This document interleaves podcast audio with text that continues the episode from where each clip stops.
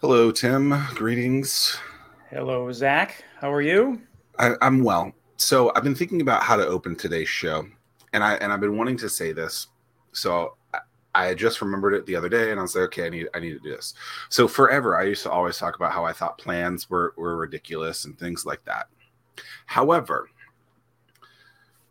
those who have no plans to get anywhere, they don't really know what to do, right? And so it's it, it it's I'm changing my mind on this. I don't think you need a full on 100 page business plan, but I think you need to have a lot more concrete like to-do list, marketing list, things like that. So anyone that ever yelled at me about my stance on that, I'm changing my mind and I'm going with you. I'm jumping to the dark side. Now I don't think again, no 100 page business right. plans or anything like that. Right. But concrete, you know, problem solution, uh, what you're actually doing, a little bit of action plan on how you're going to make that thing work. Yeah, that's my new stance. Well, I think that I think that we've had the similar stances. I think that anybody that, that uh, sits and does a, a, a, business plan that it extends four, five, six months, and then uh, without finding out if there's any customers or if they're solving an actual problem, I think that there's we agree that there is some serious jeopardy. And making sure that. that. people, yeah, I think we agree with that, right? So, and then and yeah. making sure that people will actually buy the thing, even though they're saying that they like it, or you know, yeah. you know, fi- figuring out if that thing, like, because I feel like you can ask a lot of questions in in you know customer discovery. And I think you can get a lot of people who might even um, give you money in that situation, but actually yeah. don't actually become a customer when it becomes live. So yeah, I, I think the other thing too, I, have is, is really looking back, even if you having an outline on where you want to go, but just making sure documenting your wrong turns as you're getting there so that you're not continuing to just make four left turns and continuing to make a, a circle and then you end up at the same spot every single time. I think that uh, documenting what happened, looking at those lessons learned, and then uh, learning from that, moving on is often overlooked as well when I was super hyped into like triathlon training, I would every day write a little something about that. I haven't done that in a while. yeah. So that brings us to today's guest, Mark. How's it going? Hey, Mark. Doing well. How are you, how are you guys? I'm doing great. Uh, anyone who knows me from my journalism days knows that whenever there's a last name that I thought I could pronounce, then get the real pronunciation, decide that I'm not going to do it, I just call you by your first name. So um, that works. Schacknies, is it? Schacknies. Schacknies. Yeah. Yep. See, Easier Tim did what I did. He added that extra N in the beginning, I think. Yep. Because I oh, wanted to say schnack, but yeah. it's shack, yeah. like shack, like Shaquille O'Neal. Shack Attack. Well, you guys have met before. You and I have known each other now for seven minutes. Um, congratulations on, on on on you guys knowing each other before me. But uh, I, I, always enjoy these because you never know where the conversation's going to go because you don't know mm-hmm. much, and, and and I think they're exciting. So welcome, welcome full, to full slate of questions that can be asked because everything is new. No, thank you guys for having me. You, you grew up in the Northern Virginia area, or you just live there now? Uh, just kind of live there now. I was DC was sort of base camp. I grew up internationally. My parents were foreign service, so kind of tours all over the world. Uh, but then I went to Mason undergrad, GW for grad school, and, and DC, Northern Virginia has always been sort of base camp. Hmm. Nice. Yeah. Where where did you decide that a business was something for you? Is that something that you had always done because of your international travels? Uh, do you have like a relative? Like like where where did kind of the entrepreneurial roots? Yeah, no, it's it's weird. I mean, if anything, themselves? what I what I do has nothing to do with my international, you know, upbringing. Uh, I, I very much miss, you know, the kind of travel and the experience and being in all those different cultures. Um, no, for me, my real passion throughout life has been real estate. I guess that's a unifying characteristic everywhere you go because the physical built world is is you know so visual and striking uh, in all the different cities, and so that that very early on created a fascination uh, for real estate. And so you know my three legs of of my stool for my career has been sort of real estate, finance, and technology. And for the longest time, those three things didn't necessarily work well together. Um, but obviously, increasingly, technology, you have this confluence of you know technology improving old industries. And so that's that's where my uh, fascination lies is you know how do you take these big important asset classes and you know frankly bring them up to modern age through through technology? Yeah that's really it's interesting just in the sense that real estate is so big. I mean it is just a monster. And the more the more complex it is to disrupt the bigger the upside is. Um, with NFTYDoor how has been that disruption process for you? How did you determine what it is that you wanted to do how you wanted to start? Uh, and then just give us a, an overview as far as what is NFTYDoor. Absolutely. So i might go back just uh, 30 seconds before this one because you know we were real estate operators and we had a startup prior to this which was called remine and the thesis there was very simple it was let's take a lot of data to and, and use some ai and let's basically automate workflows and derive actionable insights right so let's use the data to be smarter and faster and that thesis was put the agent at the center of the transaction because agents are sort of quarterbacks of transactions in real estate. Um, and then we scaled that business and sold that business. And then with NFTYDoor, it's kind of a flip side of the same coin, which is let's start with a lot of real estate data. Let's use AI. Let's automate and, and do intelligent decisions.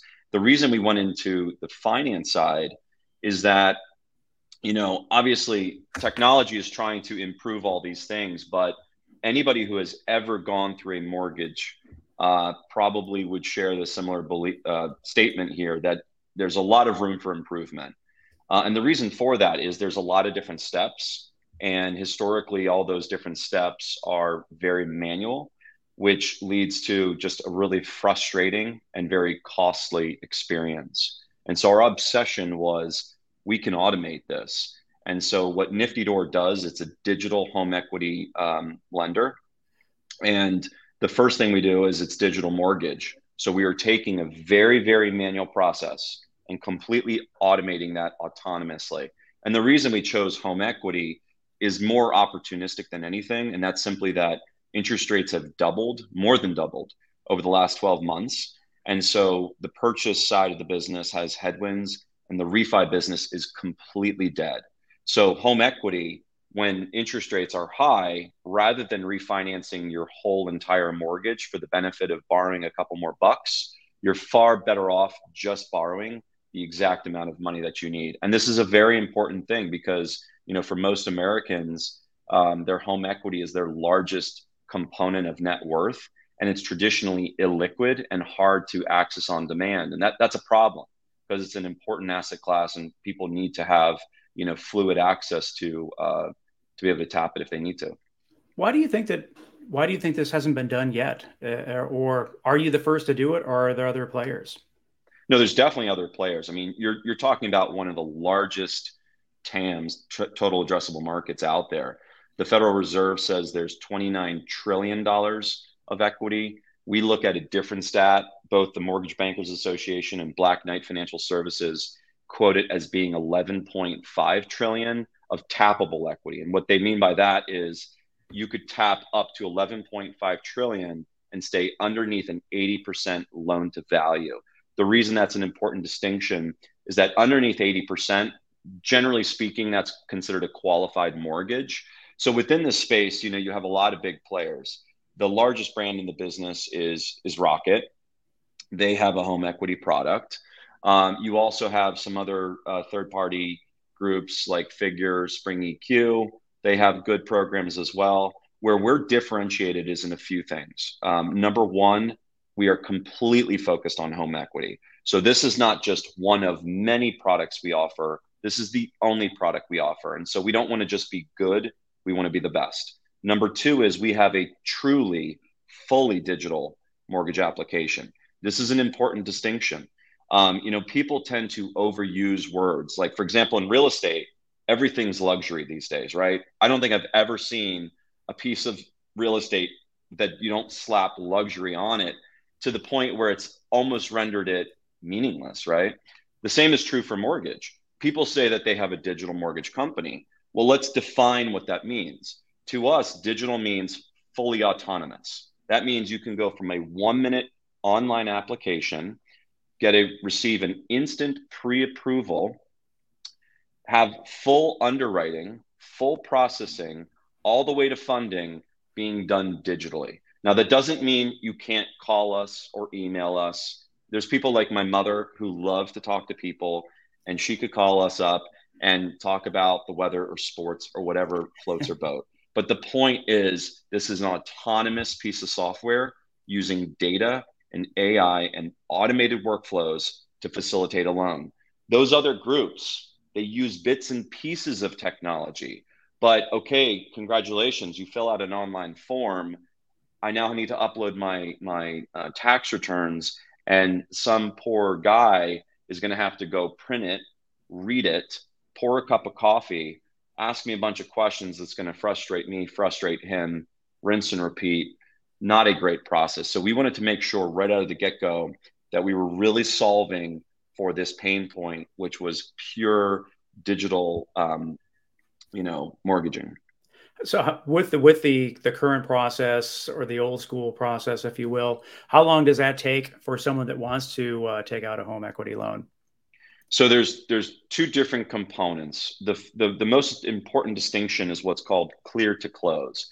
Clear to close basically means that we have given you an offer, you have accepted the terms, we have given you all the disclosures because as you can imagine this is a highly regulated space and there's pages and pages and pages of disclosures that are mandated by the government to make sure that you are an informed borrower and once you sign those, and we've underwritten you, that is a mutually binding uh, arrangement where we are now clear to close. The government now mandates that you get an additional, depending on the, the product, anywhere from three to an additional 10 days of what's called a right of rescission. This actually gives the borrower the unilateral right to basically sleep on it um, and make sure that this is really something they want to do. Because obviously, when you're talking about residential debt. And it's a double edged sword, right? On one hand, it's a great utility. The downside is that if you mismanage that, obviously, and you go into default, that's not a great day. And so mm-hmm. I, I totally support the CFPB's guidelines of this right of rescission. But to answer your question, we can actually get clear to close the same day which has never been done before inside of uh, mortgages. And so you can be fully locked and loaded for a day, and then the funding will trail, you know, anywhere from three to, to 10 days thereafter. Are, so are there it, any, any limits in terms of how much, how long is the payback period? Um, and is there any limitations? Like can you pull out $50000 and say hey baby we're sinking this into bitcoin or, or, or eth you know what, what can you use that money for? Yeah so on the use of the proceeds i mean it, it's your money right? That's the whole purpose here is right. that this is your home you have equity we make it liquid and on demand. So you can go use that. I mean obviously as a responsible citizen i would encourage you i heard you guys talking about going on a cruise you could use the money on a cruise and blow it at the casino if, if that is the highest Don't investment for you. Don't you say um, that. But here, here are some very here here are actually this, the, the the cases that we find to be the best use case. One is anything home improvement related, right? Because this is your prized asset. If you think about redoing your kitchen and bath, right? Um, that is both increasing the value of your home for your enjoyment, and what a better way to finance that than through your own home equity. It's a bit of a self fulfilling, you know, uh, cycle there. That's fantastic. Mm-hmm. Debt consolidation is another great one because you know obviously interest rates are are increasing across the board, which also means that um, you know credit cards are at a 26 year high. The average credit card rate today is 18 percent, and they go as high as 30 percent right now. So if you're if you have any of that really high interest rate great time to kind of get out of that and do some debt consolidation using a home equity loan. Uh, people do it to finance tuition for their kids, buy a car. But and actually, you know, look, I mean, if, if you're long overdue for a family trip, um, you can you can use that as well. So in the situation, I, I mean, it, it's so This is your traditional home equity line of credit, but being able to pull it out without all the the BS that you have to go and get a at a at a traditional bank. That's exactly what it is. So it is. Yeah, I couldn't have actually said it better. I might I might borrow that and give you the, the full credit rights for please, that. Please do. Ba- I'll take two percent. Okay, but basically, at the core of what we do, it's it's old school. It's plain vanilla. Sure, it just is, with a with a it's with tapping a aspect equity. to it. But to your point, we've removed all the bullshit, right? So if you want to borrow your home equity, it's the exact same product. And yes, you can go to many uh, many banks and traditional lenders offer this exact same product. So at the end of the day, the product is the same. The difference is some people right now, I've heard 71 days, I've heard 75 days, I've heard 90 days, I've heard 60 days. So yeah, if you want to go take 75 days, and not only is it just the time delay, it's probably oh, for them to make a decision, for them to get to closing, and there's probably three or four weeks of underwriting, probably a hundred back and forth emails. Yeah, yeah. You will spend the next three weeks because clear your calendar of all the forms you're going to have to upload and go on the back and forth. If that's how you want to go, then you're going to get to the same end thing. So it's what similar offer, to when you buy a buy a house, you the mortgage back and forth, the BS there, which we, we've had a, a mortgage lender on before, and I asked the question, why is there so much back and forth? It seems ridiculous. I think yeah. the answer you articulated is pretty good. Is it's a manual process, right? Where yes. you got to go back and forth, blah blah blah blah blah. But so I think, and I think you just answered this, but when you the mortgage aspect of that takes forever right? And it's it's a complete um, annoyance. But if you get home equity, get a home equity line in that it's the same nonsense going back and forth as if you were in mortgage and maybe even a longer process. Yeah, getting getting a home equity line is is fundamentally like getting a mortgage. Uh, they're just called seconds, right, versus first. So a first yeah. mortgage is if you think about the order of the priority, uh, your first mortgage with pick a bank, Chase, right? is sitting in that first position. Home equity is a second lien that's subordinate to that first lien. But the fundamental process, you are getting a mortgage, we have to go through a federally mandated approval process.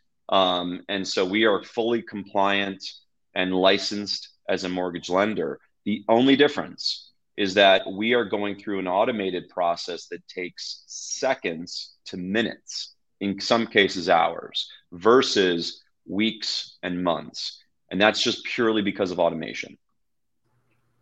And, and, circling back what what is the typical payback period for a home equity line of credit so our loans are set right now as just a fixed 25 year amortization and mm-hmm. the thesis there is that you generally want your second to be coterminous with your first so 25 year doesn't solve it all, but it's kind of plus or minus the same.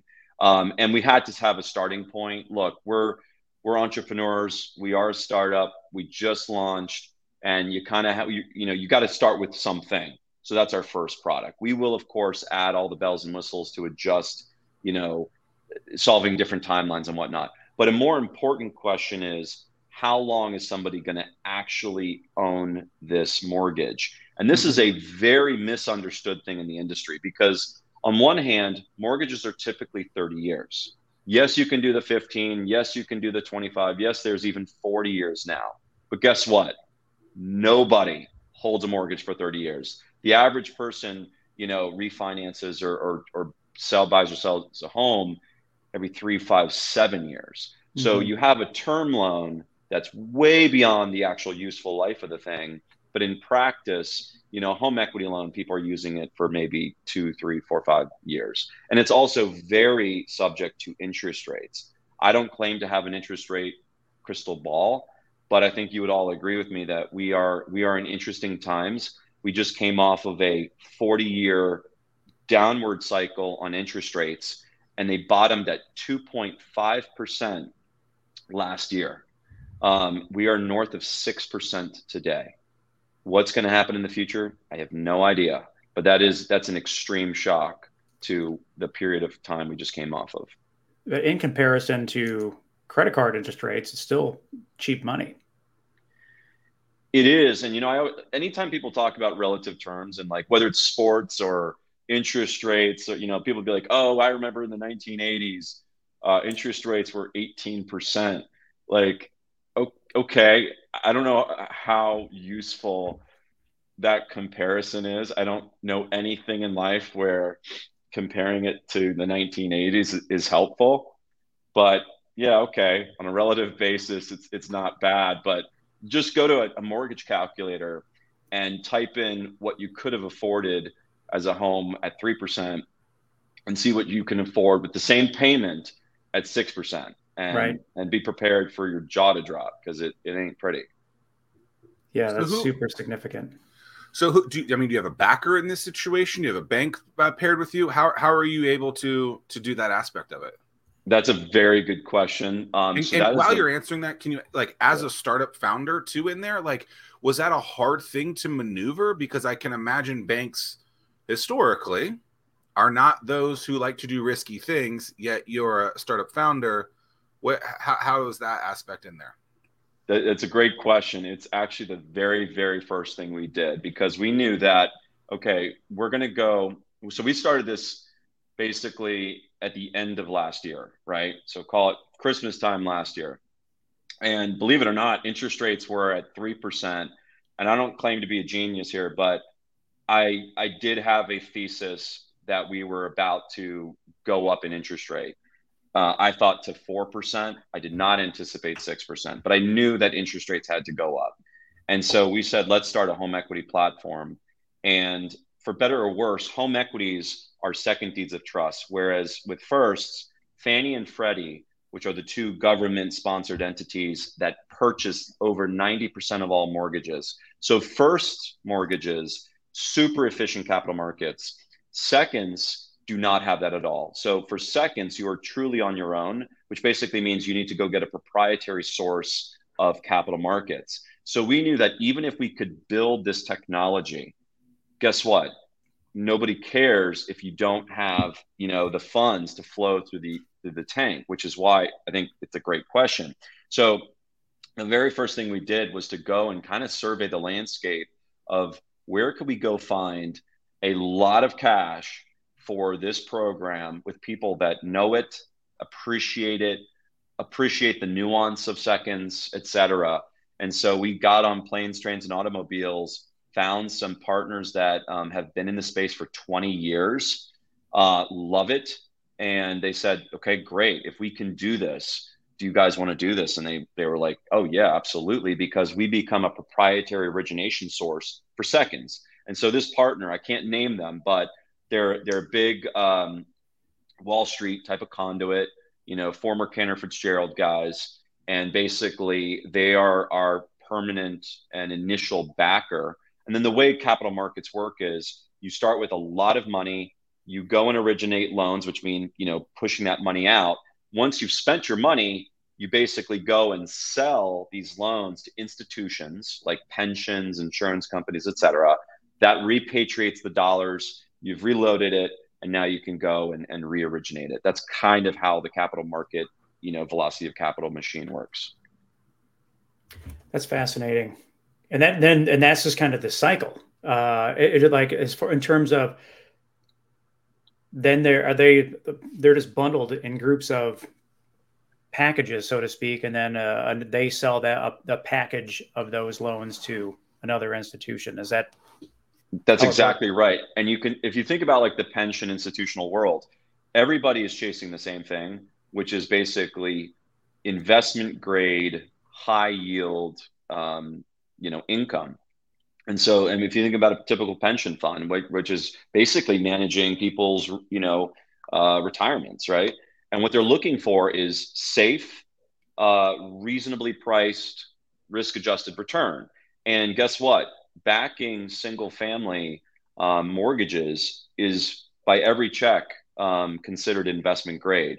Your these are primary residences seconds investment properties but all you know residential uh, very like reasonable credit and throws off an appropriate yield. And basically, these people want to buy those loans to get access to to that kind of income. Yeah, that that makes all of this is now all starting to make a whole lot more sense because I I never messed around with this stuff just because to your point at the opening of the show, it is such a pain point that it's just like forget it. I don't even have time to mess with it. It takes too long. So do do they sell do, does whoever you process the line of credit equity from home equity from do they sell it the same way? Like you know you get a mortgage and then they're selling you know you, your your your mortgage has been sold 14 times in the next 14 days. Is, do they do that in the same kind of way? Because you're talking about how they bulk stuff tim was saying how they bulk stuff and then resell like is that the game too? Because at some point you don't even know who your mortgage is through because you've gotten so That's many right. damn things in the mail you're like okay well i got it through this bank and i'm getting so, other, and some of it is like just spam of people trying to get you to then re re up on their more like it's yeah that's a good it's a good question zack so two things. One, behind the scenes, yes, mortgages, which are asset backed securities, for, for lack of a better word, that is getting passed around in Wall Street so fast it would make your head spin. But from the consumer perspective, right? Let's say you went and got a nifty loan. We actually service those loans, which basically means that once a month, when you go to pay your interest that's due, you actually log back into the you don't actually have to log into the portal because today it's all modern and automated but let's just say you were curious and you want to log into it real quick you're going to see us so the relationship remains and endures and that's actually very strategic because we are setting this business up also for what's called future recapture and that simply means that three five seven years in the future when you are ready to either refinance your home equity loan refinance all of your loans, or even frankly, go get a new loan. We want to be top of mind for you so that we hopefully gave you a fantastic experience today. And guess what? I can offer you that same one click refi three to five years from now when interest rates go back down. Because again, it's all about automation. So it's your choice. You don't have to come back to us. You can go get a 30 or 60 day loan or you can just click the big button that says right there, Zack, click this button to save $400 and you're done. No bullshit. Click here, go. Or go and walk into a branch, sit down, talk to somebody, go get a stack of forms to fill out. Choice is yours. Who's your who's your target market right now, or like on the onset? Who is your target market, and what have you found to be your the most adoptive uh, yeah, so this is this is an, a really interesting part, and I wouldn't call it a pivot so much as a recalibration or or maybe even a focus. But when we when you first set off this stuff, right? It's so funny. Like I, I heard you guys talking about plans early on, and and like one of my favorite quotes of all time is you know Mike Tyson said, "Everybody has a plan until you get punched in the face." Right? It's like planning's great, but really, I think the, the appropriate framework for any entrepreneur is being a, a learner of life and having a feedback loop that is real time. You, like, I love the concept of strong conviction held loosely because you're constantly adapting to where that product market fit is. So, when we first started this, we simply said, let's go build a digital mortgage platform. Check. That's the holy grail let's have our first product be a home equity because it's very opportunistic given interest rates. Check. What's our go to market? I don't know. Let's just go see. So obviously you can go to nftydoor.com right now and if you wanted to apply. But you know, honestly, I'm more of a B2B to C guy anyway because I love the efficiency of, of those customer acquisition channels. And something that we were very pleasantly surprised by was the the um, reception we've seen from our third party partners. So we we basically did a debut on August 22nd. Um, not even a, I think that's three and a half weeks ago. Um, we already have nine partners that are signed. We have 20 more, 24 more partner um, documents out pending their signature, and we're not even 30 days into this. And my initial goal was one in the first month.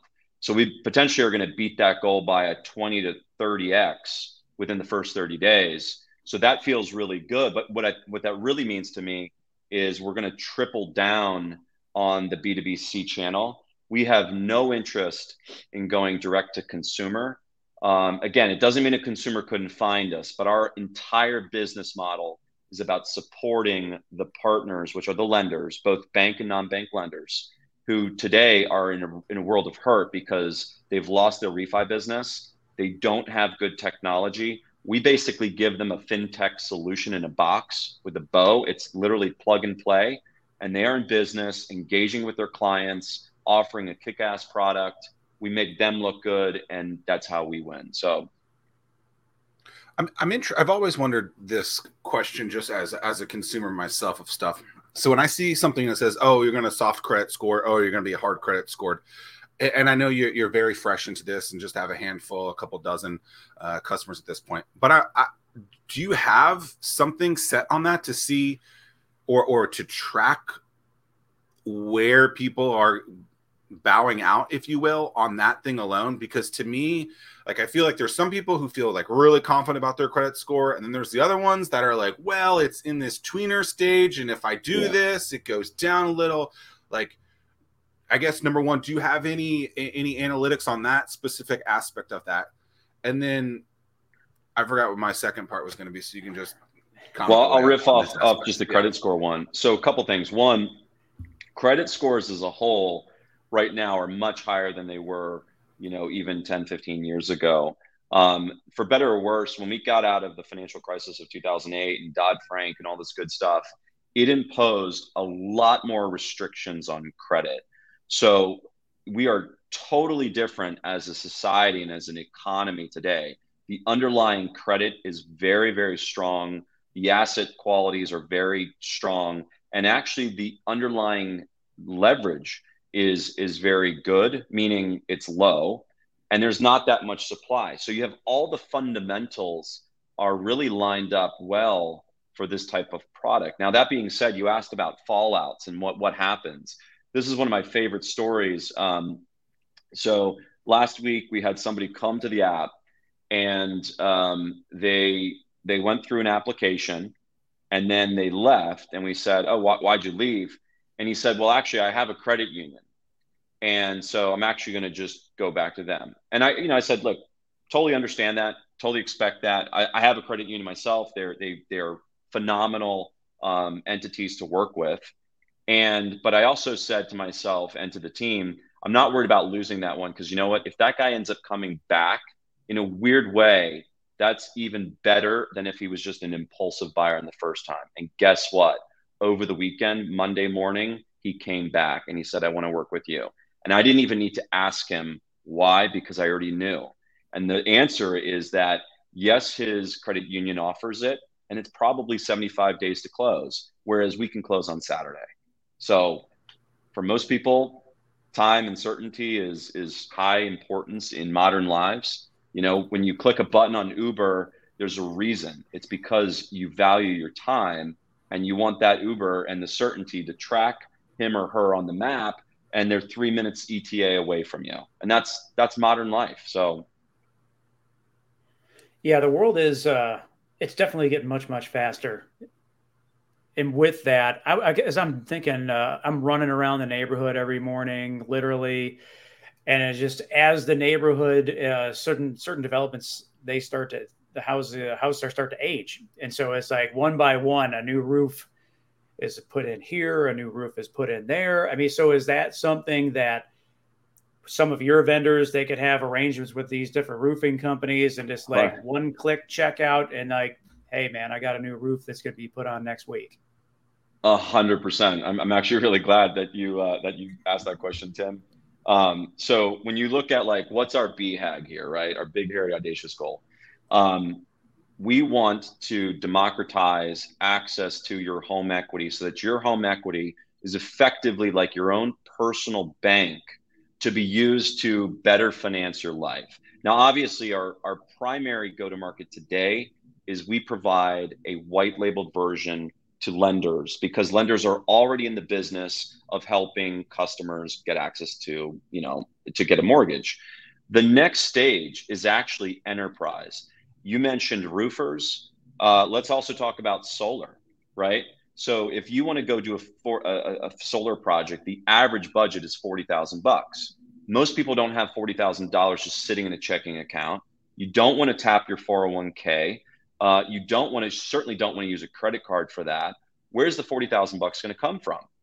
What better way than tapping your own home equity? So absolutely, you know, all these small businesses, guys, whether doing decks, doing roofs, renovation projects, kitchens and bath remodels, uh, solar, they have a great product to offer their customers. Their missing tooth in that whole equation is wouldn't it be awesome if while I'm telling you about the solar, in one minute you can go and you know tap your and see if you get instantly pre-qualified and finance this project. It, it helps the roofer, it helps the customer, and obviously it's it's a way for us to uh, get this product out there. Well, and to keep cash on board, I guess, where you know cash is king in that situation. You know, I'm thinking about you know uh, driving down my street this this summer. You know, there was two or three times, and there's not many houses on this street, but two or three of the houses had you know new HVAC units be put in. You know, those are I don't know seven to fifteen thousand dollars. Um, and, and, so it, it, could be tied into that. And actually, I've I've wondered that too with um with the HVAC company that I use, and I was like, okay, well, like when this thing goes, you know, do do I pay you cash? How you know, do you guys exactly financing, whatever? And so their thing is, oh, go get this credit card through Wells Fargo. That's literally exactly. what their website is. And I was like, that's yeah. interesting. Like you you would think you would have a better process in there. Um, but that was I, the, I, that was the solution. And and and like you said, you know, forty thousand dollars. You know, most people don't have forty thousand dollars in cash sitting around. Nor if they do, do they want to spend that if they exactly in a different way? And so, and and even if and, and back to your credit card example, do you want to go put that on a consumer trade line, high interest rate, short term debt, or do you want to match it with the financing of the actual asset for the benefit of whether it's the HVAC, the roof, or the solar panel?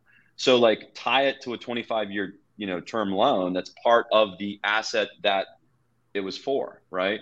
So there's just so many use cases where you know using your home particularly in these direct examples a roof, solar panel, HVAC systems, whatever. It's a no brainer. You want to be able to do that programmatically. And like, you know, if you look at, remember when Affirm came out with like Peloton bikes, right? And yes, that's buy now, pay later, which is slightly different. And, and they have their own headwinds right now. But if you really look at the philosophy of what they did, they had these big, beautiful bikes for 2,500 bucks and they put a big red button on the screen that said click here and finance it. So it was kind of like a frictionless way to you know get through that experience. Now again bnpls are a totally different category and that's consumer debt and it taps out around 15 grand. But for 15 grand and up what is the most effective efficient affordable way to finance something and the answer is your home equity and if you can create the same easy button, which has never really existed before, and literally have that big red button where for anything that's housing related, that's a responsible purchase for your family, just click and go and you're done. And that's basically what we do. What exactly is home equity or how do you guys define home equity? Just so, you know, just so that we have yeah. that definition out there so that anyone 38 minutes into this interview can say these hosts are terrible. They haven't even defined what home yeah, equity yeah, is. Like, and and no, that's a you guys are actually really good with your questions because even people that I think would it's so I mean it's obvious to me because I've been doing this my whole life, but even like my mother was like asked the exact same question. I'm like, mom, you know the answer here, but um, no, home equity is really simple. So let's take a house that's worth five hundred thousand bucks and let's say that you have a first deed of trust mortgage with Chase Bank, right? JP Morgan Chase, that's 250,000. So the simple math is you take the value of your home, subtract your first mortgage, and that is your equity. So that net math, it's $250,000.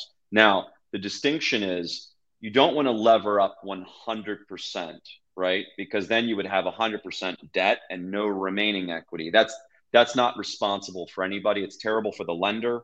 It's also terrible for the consumer. It's actually generally not good for for society to have that much leverage. But a responsible amount of leverage would be to borrow up to about 80%.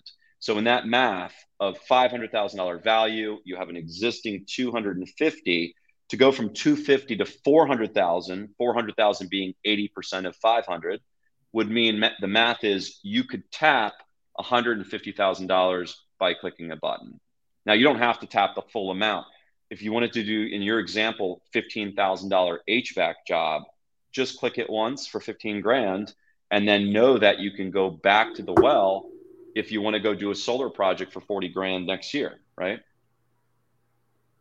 Hmm. Well, you, you've mentioned multiple times that credit cards are more consumer and this is not consumer. Yeah. What's the differentiation? Yeah, so a consumer it's, loan. It's early is, in the morning. I mean, I, you know, it's no. Look, finances. I, I told a buddy of mine that hey, I'm going to do this mortgage business, and he literally said, "Look, I'd rather watch paint dry." Right? I mean, mortgage is not the sexiest, you know, fit like uh, startup thing out there. And all these questions are really important, but most people don't. It's not top of mind. It's nine o'clock in the morning. You're drinking your cup of coffee for most people, they're not thinking about like breaking down the mortgage world. So these are important questions. I'm, I'm glad you're asking them. So a consumer loan is two things. One, it's unsecured. That means that it's not tied to any asset other than your name. Okay. Two is it's not as regulated of a space as the mortgage business. The mortgage business has a lot of regulation. There are so many agencies that are making sure that you have good actors in the space. And I completely applaud those regulators uh, because I think it's really important that consumers as a whole have every pr- protection afforded to them. So it's a highly regulated space being in the mortgage business. And because it's a mortgage, it is secured to your home. So the difference is this if you go get, let's say you want to go finance your HVAC and there was a credit card offer to you, that 15,000 bucks is not secured at your home. It is literally just in your name. Whereas if you go get a home equity loan, which is a mortgage, it will be tied to your property. So, for example, if somebody were to go, like a title company, were to later go and look up your your property, they would see that you had a first mortgage for whatever amount, and they would also see that you had a fifteen thousand dollars second mortgage uh, provided through NFTYDoor. The benefit to you as a consumer is that the interest rate on a secured loan will always be less than the interest rate on an unsecured loan. So again, the average uh, interest rate right now for a credit card is 18%, and that's an average. They go as high as 28, 29, 30%. Whereas the average home equity loan today is probably, you know, 8%. So way less, more than 50% less than, you know, borrowing it through that, uh, that credit card example. You had mentioned uh, when you mentioned your business name, NFTYDoor. What's the, what's the meaning behind how you came up with that name? Yeah, so it's so there's two meanings to Nifty, um, and the most important one is really the consumer experience. And very simply put, how else would you describe a one-minute mortgage, right?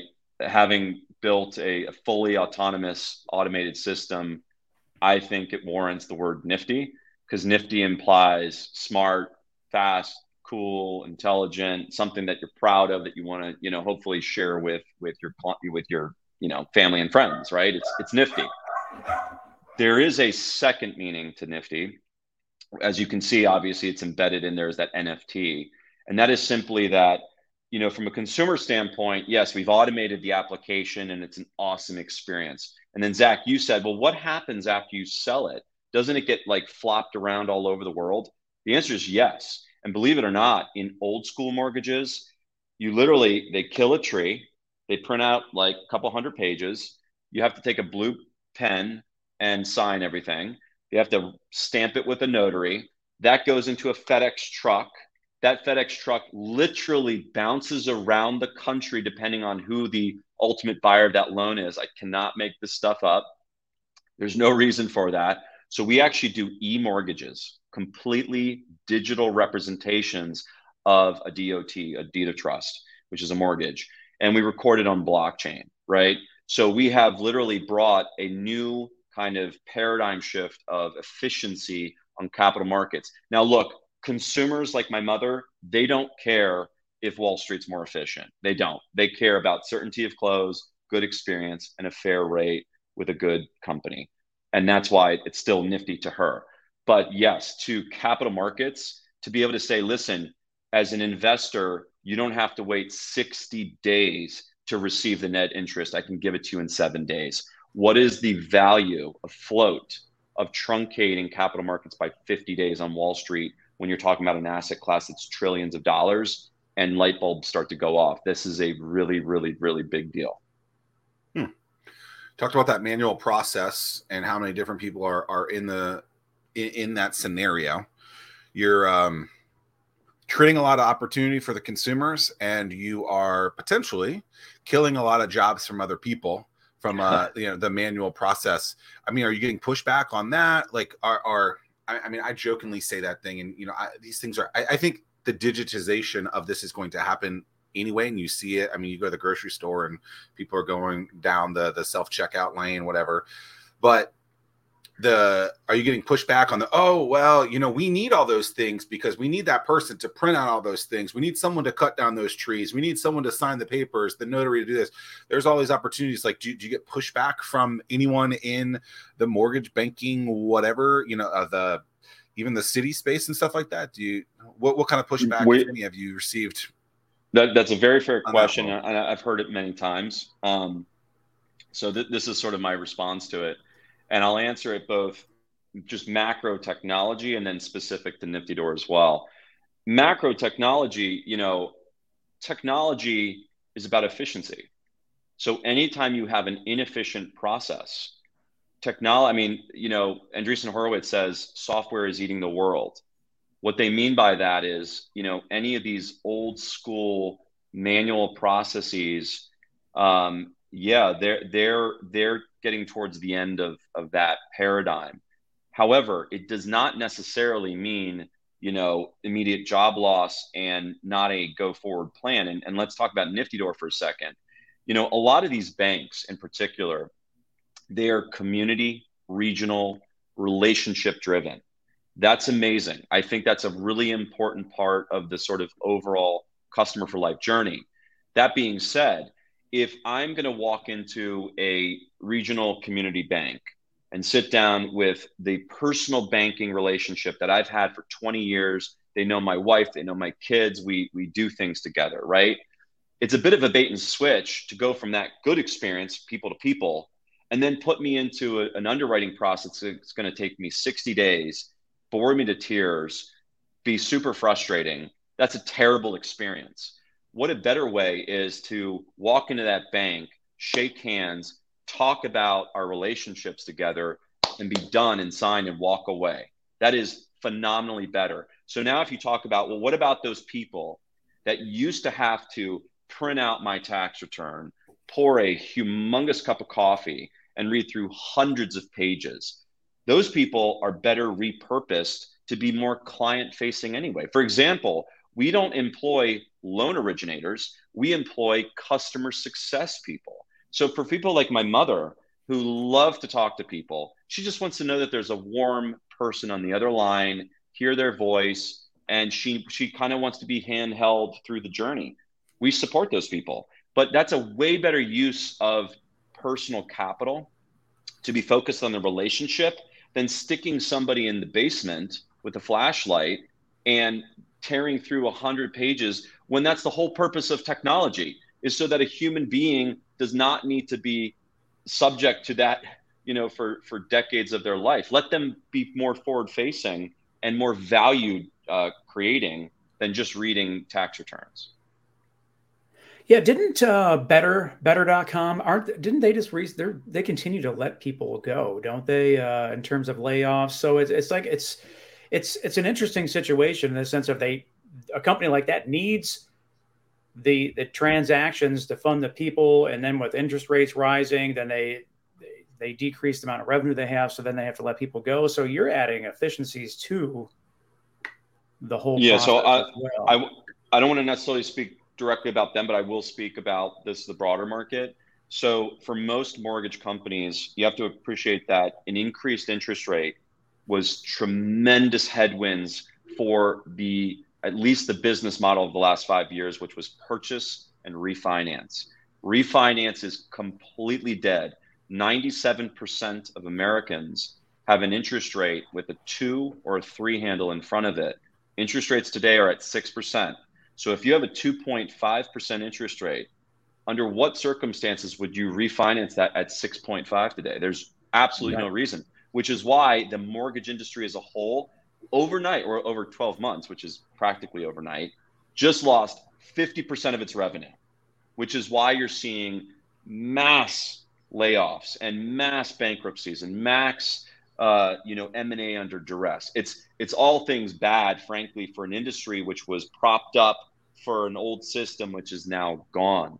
So that's an important thing. Mm-hmm. uh, the other thing too is that we talked about the overuse of the word digital so a lot of companies they they say they're digital but actually if you look at their operations it's it's maybe uh, partially digital, but not fully digital. So, uh, and the reason they got away with it was that there was so much money being printed in the old low interest rate days that even though the underlying margins were really, really thin, nobody cared because I would still take a low margin, high volume business any day, right? And that's a rational. So everybody acted very rational. But now that now the wind just changed directions, volume fell off a cliff. So in a low volume, low margin business, is that interesting? Especially when you have massive overhead. Imagine you were a grocery store and you had 10 times the staff that you needed. I mean, it's a terrible situation to be in, but it's it's an obvious choice of what you need to do right. to sustain your business. And I think that that's what what a lot of people miss in terms of there's a lot of naysayers like ah technology it's taking all the jobs away. But what people don't realize is that those are jobs that nobody wants and those are jobs that are really really hard to fill. So with autonomous driving and truckers there's not enough truckers. Nobody wants yeah. to be a dishwasher. So if they want they, as they automate the dishwashing process it just allows people to focus on higher paying more skillful jobs I, I think like change we're, we're at such an interesting time in society right where I went to this incredible um, uh, speaker event like 10 years ago. It was Ray Kurzweil of, of Google, like DeepMind, um, you know, just brilliant mind. And he was talking about if you think about a, a line of growth, a linear line is very predictable. An exponential line begins like it's linear, but the compounding effect creates this inflection point, which is where the hockey stick comes from. So, in the early side of that, two graphs that are running parallel, they look the same stable, predictable. However, technology is constantly changing and accelerating the path of progress. And we are now at that inflection point, which things are happening so quickly that you can't actually see around the corner anymore, which is on one hand scary because our lives are about to change. Look at the internet. Nobody saw that coming, and certainly nobody predicted the impact it was going to have on our lives. The important thing for all of us in society is to just frankly stay nimble be continuous learners of life, readapt your skills. If you are fixed in saying, no, this is the one job I want to do for the rest of my life for 80 more years, good luck. Your job is going to be replaced by robots one day, 100%. That does not mean that you get replaced so long as you're willing to go with the flow, relearn skills, read books, take classes, meet people, and just, you know, we're at the end of the day, I mean, people are people, it's people businesses, right? So just kind of keep riding the waves. Right. One of the most difficult things to do is to as a as a business is to explain why you're trustworthy. And I mm-hmm. think there's different aspects of that depending on the business, right? I'm going to a restaurant, I don't have to be that trustworthy because it's one meal, right? We're talking about, in most people, the biggest asset that they have their home, right? Yes. You're new. You are telling these individuals that they can get something from you that they want. You, all that I think you we all would agree with at this point. But you have to now sell them that this thing that they've never heard of or understand isn't a scam, a spam, and that you're trustworthy. I I could imagine as a marketer, that's that's what I think I'm best at, right? Getting getting awareness, things like that. That's to be at least in this early part, the single hardest thing for people to to to become trustworthy with you on like are you seeing that already? How are you combating that? So and i'll give you an example right? So when tim said better.com i wasn't familiar with that. I went to their website and the first thing that it says is over 95 billion in home loans funded. So they can use that. That's their even if you've never heard of, of better.com you see that they okay have done 95 billion in transactions. A lot of people are trusting them right so like you don't have those numbers yet so what are you going to do to to push through and and and show that hey by the way not only are we real not only can we help you but you can trust us too because i think a lot of people in the digital space they don't trust people 100% Another fantastic question. Um, so trust It's is like four ultimate... for me today. I'm, I'm like, no, I mean you're honestly you're, bat, you're batting a thousand. Um, right.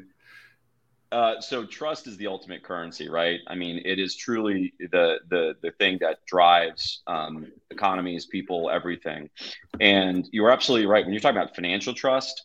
Um, that's a high bar to achieve, um, and so one that's part of the reason. And look, trust is it's earned by the pinch and lost by the pound.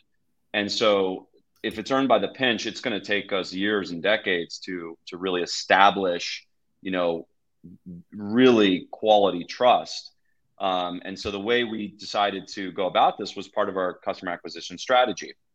Remember that all of the partners we serve, they've been in business for 10, 20, 30, 40 years. They already have the trust with their customers. And so we saw the most efficient path forward was let's sell to the B2B side and then let the B side sell to the C side. And we knew that within the lender space, obviously we're, we're dealing with a smaller audience here. We could establish the trust on a, on a couple of principles. Number one, they, they, many of them knew us, know our background, know what we're capable of. Number two, and most importantly, they see the product, they're able to kick the tires and make a you know standalone decision on themselves that this was in fact best in class product and then whether or not it, you know goes to the compliance side and even the marketing side. And they ask the same questions like is this something that we want to um, you know push out to our customers? Because there's a reputational risk for them. They've spent 20 years building up their own brand. The last thing you want to do is now lose that trust by the pound right? So this is all completely vetted by them. The beautiful thing though is that now they've accepted it. Now they're pushing it out. And so it's coming to you, not from NFTYDoor, who I admit you've never heard of NFTYDoor. We have a low brand ego here, but you're actually going to get this through our partners like Atlantic Coast Mortgage, which was the first partner we announced. And by the way, when we when we made our debut on August 22nd, you know, behind the scenes, just to, to tell you the way we think, the very next press release we did was to announce the partnership with Atlantic Coast Mortgage. The reason we did that is they are a, an incredibly reputable brand uh, that is held in very high regard in this industry. So that was a small way for us to earn a pinch of trust by the broader lender community to say, wow, such a high regarded brand like ACM just chose uh, us over the landscape.